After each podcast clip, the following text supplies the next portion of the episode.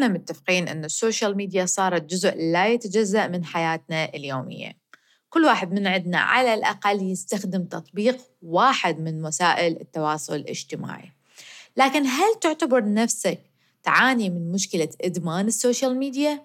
أم أنت مسيطر ومتحكم بمدة استخدامك لهاي التكنولوجيا؟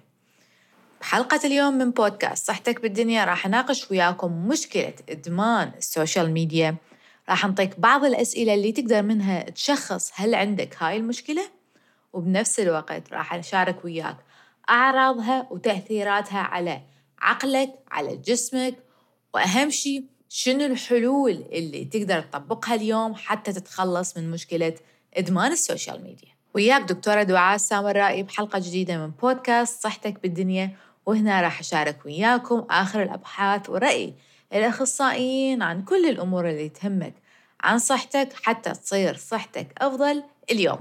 لا تنسون تابعوني على وسائل التواصل الاجتماعي على الفيسبوك على الإنستغرام على التيك توك باسم دكتور دعاء السامراي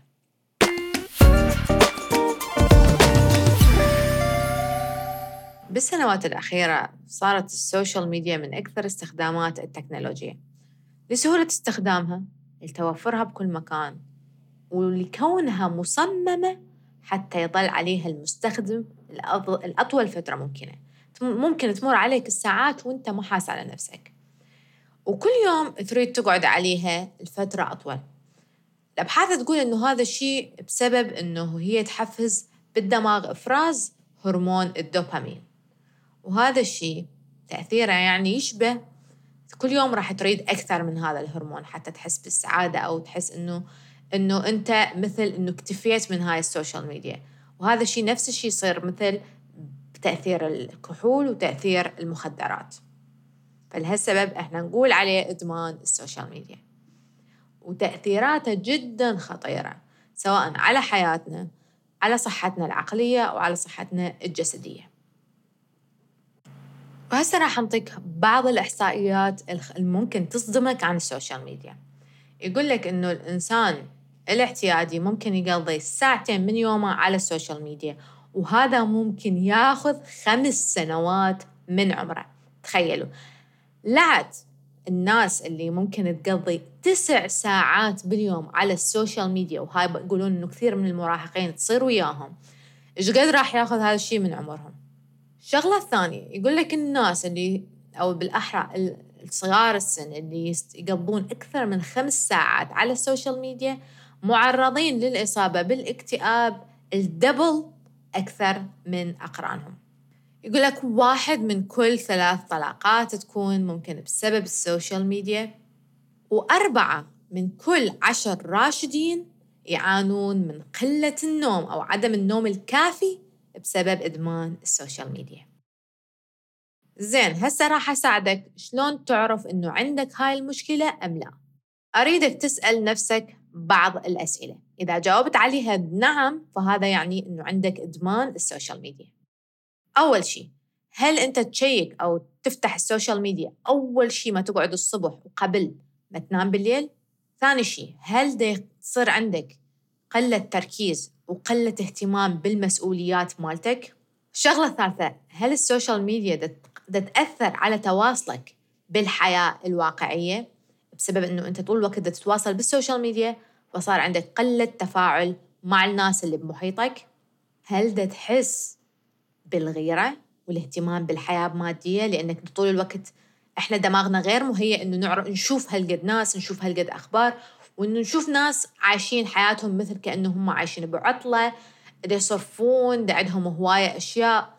فاللي هي طبعا مثل ما نعرف إنه كل هاي الأمور هي عبارة عن شو ومو حياتهم الحقيقية.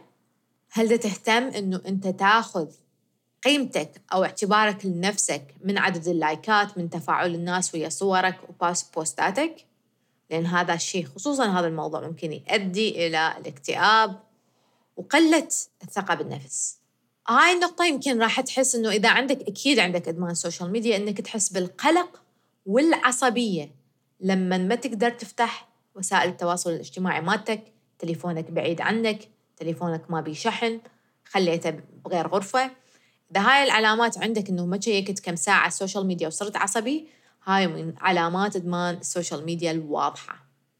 إذا تقضي معظم وقتك على ال social media وما تهتم إنه تسوي فعاليات تعيش حياتك بالعالم الحقيقي إنك تطلع تتمشى تسوي أمور ثانية فهذا هم من علامات الإدمان. إذا جاوبت بنعم على معظم هاي الأسئلة فللأسف عندك إدمان ال social media. شنو تأثيرات هذا الشيء على صحتك النفسية؟ ممكن يسبب لك مثل ما نقول باختصار من الأشياء اللي قلناها إنك تحس بالقلق الغيرة تحس إنه ممكن الاكتئاب تخاف إنه في إنه يفوتك في شيء تحس إنه أنت ما مو سعيد بحياتك بسبب الأمور اللي تشوفها فدائما تقارنها ويا حياتك وتحس إن أنت مو سعيد بحياتك. والأهم إنه أنت مدى تقدر إنه تركز مدى تقدر تنجز المهام. قمت كلش تهتم تهتم إنه تشتري أشياء. تهتم إنه أنت حتصير سعيد لما تشتري الأشياء المادية اللي تشوفها. والأهم إنه تحس بصعوبة التعلم وعندك مشاكل بالتذكر.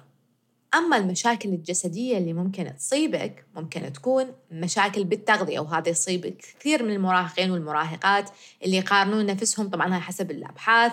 بالممثلات بال models بال influencers اللي يشوفوهم. وبالتالي تصير عندهم انه مشاكل أمراض التغذية بسبب هذا الشيء ال eating disorders مشاكل بالنوم صعوبة بالتواصل الاجتماعي مع الناس آه، علاقاتك تكون ضعيفة ما تريد تشترك بال activities برا البيت آه، درجاتك تقل وممكن حتى إنه ما تنجح بالشغل مالتك.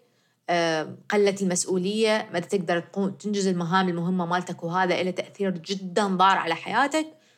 وأخطر شيء طبعا السمنة وبتعرفون مشاكلها الهواية على الصحة بسبب قلة الحركة. زين هسه نبدي بأهم شيء وهو شلون نتخلص من مشكلة إدمان ال social media.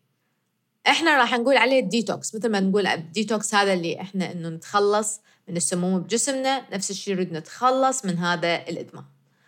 أول خطوة لازم تسويها إنه أنت تقول للناس إنه أنا ترى راح أبدي ديتوكس وهذا ممكن تكون فترته مثلا سبعة أيام بعدين ممكن تزيده إلى 30 يوم حسب قدرتك. أهم شيء إنه تبدي تقلل من استخدامك لل social media. ثاني شيء إنه امسح القنوات ال social media وسائل التواصل الاجتماعي اللي ما تستخدم ما تستخدمهم. وإذا أنت تريد تماما تقطع على مود تخفف أو تريد تقلل من هذا الإدمان اللي هو الأفضل طبعا حسب الخبراء الفترة معينة إنه تمسح مالتك الحسابات لفترة معينة أو تفع... ما تفعلهم يعني تخليهم غير فعالات. وأهم نقطة إنه تشغل وقتك. بشيء ثاني غير ال social media إنه مثلا تبدي تطلع ويا أصدقائك أكثر. ممكن تحكي ويا الناس تسوي اجتماعات تطلع برا تسوي هوايات أنت تحبها. أهم شيء إنه تشغل نفسك. شوي شوي راح تحس إنه الحياة صارت أحلى. وهذا الشيء طبعا صابني أنا شخصيا. طفي ال notifications هاي نقطة كلش مهمة. أشوفها عند كثير من الناس. كل شوية إجتهم notification و قطعوا تواصلهم ويا الناس قاعدين ويا أصدقائهم ويا أهلهم بعشاء وجتهم notification فتحوا الموبايل باوعوا على السوشيال ميديا نسوا الناس اللي قدامهم نسوا الموضوع اللي دا يحجون به وبالتالي هذا كل شيء أثر على علاقاتهم. الأهم بعد إنك track your time دائما حدد وقتك انتبه على الوقت اللي تقضيه على السوشيال ميديا ومعظم الموبايلات تحدد تقول لك أنت إيش قد تقضي وقت وراح تصدمك الأرقام اللي راح تقراها. امسح الحسابات اللي ما تهمك امسح الحسابات اللي تحسسك بالغيرة امسح الحسابات اللي ما بها إيجابية الأخبار السيئة امسح بس باقي الناس اللي يهموك بحياتك والمحتويات اللي تفيدك وأكيد حساباتي يعني. وهاي النقطة أنا دائما أستفاد من عندها شخصيا إنه خلي الموبايل مالتك بعيد عنك بغرفة ثانية. أنا هاي جدا أستفاد من عندها. دائما أخليه بعيد عني بغرفة ثانية إذا أريد أنجز شيء بحياتي. ومثل ما قلنا خطط ال activities أو فعاليات خارج بيتك برا السوشيال ميديا سواء بالبيت حتى بالبيت. تريد تقرأ تريد ترسم تريد تتعلم لغة جديدة تريد تقوي هوايات تريد تقوي مهاراتك بالشغل. تركز بشغلك تريد تطلع ويا الناس تطلع ويا أصدقائك تلعب طوبه أهم شيء إنه تسوي تخطيط لحياتك. تروح سينما. إنه اطلع برا البيت واشغل نفسك.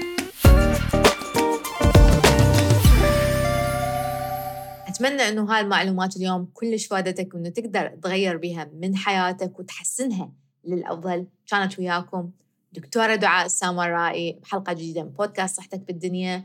لا تنسون أنه تشاركون الحلقة إذا أفادتكم وتكتبوا لي تعليقاتكم لأن تعليقاتكم جدا تهمني. ودائما تذكر أنه صحتك بالدنيا.